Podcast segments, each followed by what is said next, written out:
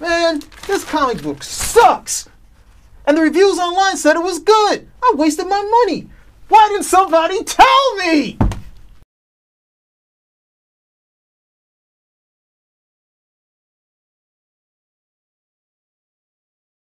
Hey everybody, this is Spinnerrack. We're doing our comic reviews. This is Petey right here, and we have Calvin Ellis, ready to rock.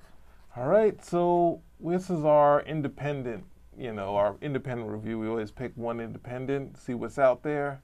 And Image Comics, they're going through their 25th anniversary, and they like, you know, I mean, they they brought in a lot of different. I mean, they excuse me, they bring out a lot of writing talent. This they have Greg Rucka on the old guard. There's already like four issues in, and you know, I mean, it is sort of a celebration because they've allowed them to start up, do new. You know, Azzarello has his new title, Moonshine. So they, I mean, they seem to allow these creators to do, you know, what they want in these titles, and some of them are fun, some of them are weird. Um, this one is dealing with some. It's going to say I have to start and say it's a little confusing because it comes in and we have the sad moment between these two characters, and it's a lot of mood stuff. When we don't need mood, we need to see these characters clearly. But there's one character and then this young kid, and something's happened to their family.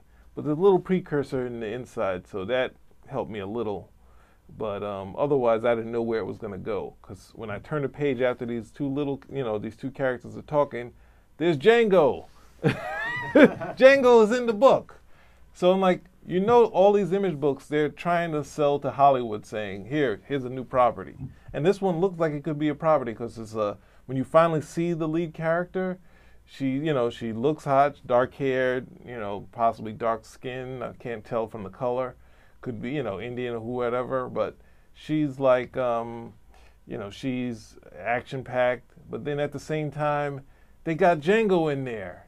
They can't do Django, but it's He's interesting. in there. but they, they go back to was it um, the Revolutionary War? It's like um, they like this black character was fighting in the Revolutionary War for the other side. Say if any any slaves want to fight for, you know, fight against the revolution, um, you'll be freed. And of course, it didn't work out. He had to go to England, and God, life was terrible. And then he runs into this girl who's a bounty killer.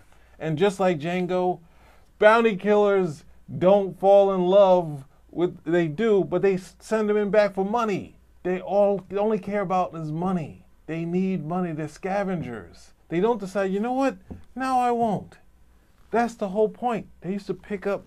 Well, this is well, during revolutionary times, different from you know the, the Civil War. But you know when right before the Civil War, like that's how they got their money. They could send free black people back to the South. Just you know, that's what the whole 12 years of slave is. You're getting money for it. It's a business. So that was kind of strange, but it's a this sort of nice moment in Australia. And um, then it goes to the present day. It's a big jump back, and she's kind of she's been around for all these years, but she doesn't know how to use a computer and stuff like that. It's just a weird book, and obviously it's coming through in my review. You know, my review of it. I'm got it's all jumbled in. I had comic in hand, not tried to. I didn't try to buy from Comixology to scan. I had it in hand. I'm still having a hard time. So, what are your feelings on it? One of the biggest criticisms I hear about superhero comics is that they're repetitive. It's the same stuff over and over again. A lot of splash pages, a lot of action that you know doesn't go anywhere. And that, and this is what guys tell me: you need to read more independents. So I go and I pick up Mhm. an independent, and the independents seem to be on the other side of the spectrum. Whereas it's still the same stuff is being done over and over, but it's with the it's with the ilk that independents do. There's a lot of talking. And when you're not doing action, the dialogue becomes the action. That dialogue has to bring you somewhere. The dialogue's not going anywhere. Then it just becomes like you're sitting in a college level seminar and the guy's just droning on and nothing Mhm. i- is taking nothing is taking place of any worth.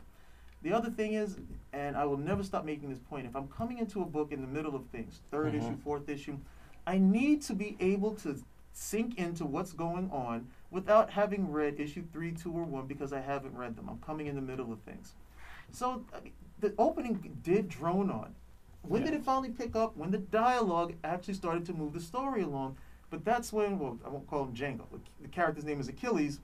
I forgot it was. I kept going thinking. I remember it was when you just said it. I forgot his it's real fair name. Though, it's fair though because that's exactly it, it, that's exactly what's being done. A lot of these things are, a, a lot of the storylines you see them. You're like, is this an organic story, or is this how the this how it was pitched so they could get the comic done, Mm-hmm. and then at the same time they can look, hey, look, this is something we can make a movie out of later. You know, it, it's very cynical to look at it that way, but I, I'm looking at the story, and that's the way it's presented a lot of the time. But that character comes in. There's a really there's like this splash of nudity that happens, full frontal male nudity, which kind of got me like, oh, okay. I didn't know where the heck that was going, and that made for a, a pretty funny scene because the, you know, you know, she's supposed to be a bounty hunter. She's supposed to be taking him in, and at the same time, you know, he gets to drop. She pulls out her gun, and then he pulls out his gun, and he's totally go. naked. So the look on her face is like, oh, and I'm wondering, okay, is that because she got the drop on him? Is that because he's naked, or is that because she likes what she sees? So you, there's any one of those three things going on right there. So that was actually good because that can come across any number of different ways. It allows you to think, but it was just that isolated section that let me understand a little bit more about the character, what was going on with her previously, and then when we get to the other stuff, it's like, oh, I've seen this already. I've seen the, you know, I've seen the dysfunction, not just the bad guy who's evil, but the dysfunctionally evil bad guy to the point nobody would. eh, It's like that scene from Scarface, and they always want that Scarface from The Untouchables, and they always want to go, you know, like ten times worse. Where Al, uh, Al, Al Capone's walking around and he takes the baseball bat and he beats the guy to death right over there. And you have to ask yourself, if this guy's this crazy, who's going to work for him? Who's ever mm-hmm. going to come there and allow themselves to be beaten in the head with a baseball bat after they see it the first time? So I just look at those things, and those are throwaway moments. There's like one in between all the nonsense. There's that one outing where there's some good characterization, the dialogue works. But if you're not going to do a lot of action, and there's not a lot of action here, if it's going to be a lot of talking, the mm-hmm. talking has to, the talking is now the action. The dialogue is now the action. That's the characterization. That's the that's your plot movement, and there's just not a lot of it that happens here. Well, I mean, I guess you know, I mean, pretty much agreement with most of it. One of the things that uh, threw me off was when they have a moment where they, like, say, say we're working on a heist, and I have a hint that he might turn against me. If I get the hint, why am I following through with this? It leads to the end. When you take action, but they have a good moment in the art, and it doesn't play out in the end. It plays out against the characters. And then sort of the scene where they're in with the, the guy, the criminal, who like decides that he wants to start stabbing the immortal. I guess they're, I guess they're supposed to be immortals. Like they're just Yeah. like pincushions. Like these guys have been on the planet for years. Like they just walk in without guns and they just you know they're just there to be taken and just carted off.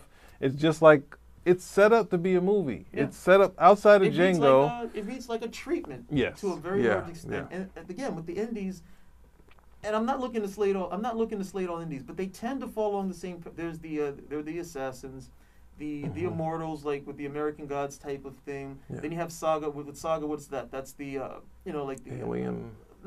you know, like the otherworldly type Okay, beings, like not necessarily elves and dwarves, but you know the magic. You know, there's the magical creatures that comes along with it.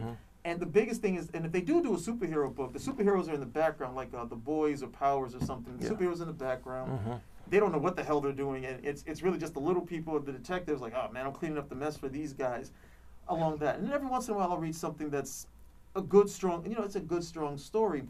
Uh, it, but you know, this wasn't. This just wasn't it for me. I.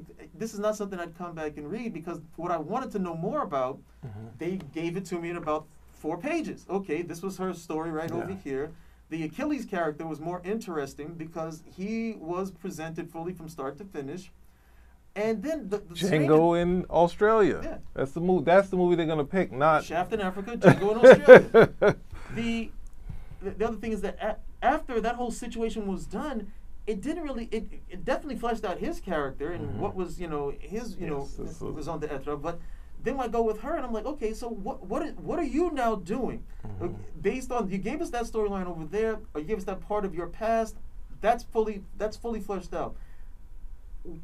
What does that have to do with anything that now comes over? Or was that Yeah. just a story you needed to tell? and it's, it makes for a good moment, but it doesn't Mm-hmm. really tie in anything else at the end of the day. Eh, Not enough for me to come back and read again. Yeah, I think. Well, since we what was it? I think we t- we read Saga um, a while back, and I think these books. There's nothing necessarily wrong outside of saying take the comic book as is and go back to adding captions.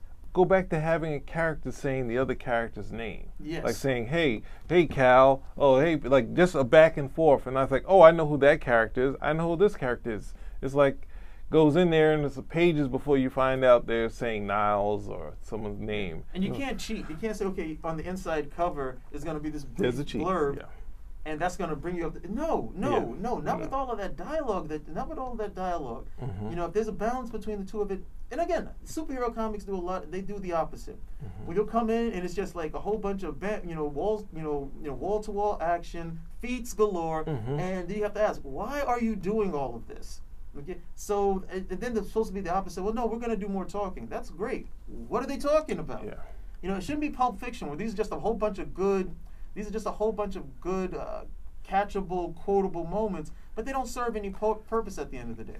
Well, that's I mean, what was it? Was it the writer Robert McKee?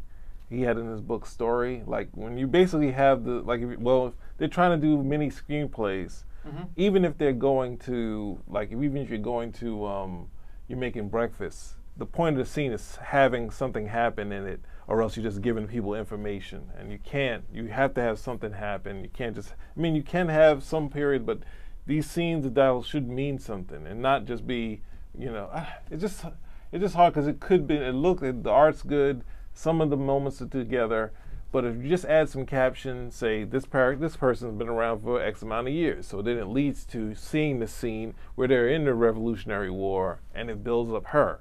But we're not building up her. Maybe they built up her earlier, but then I'm reading the issue and I'm like saying, here's this one good panel of her where I can see her.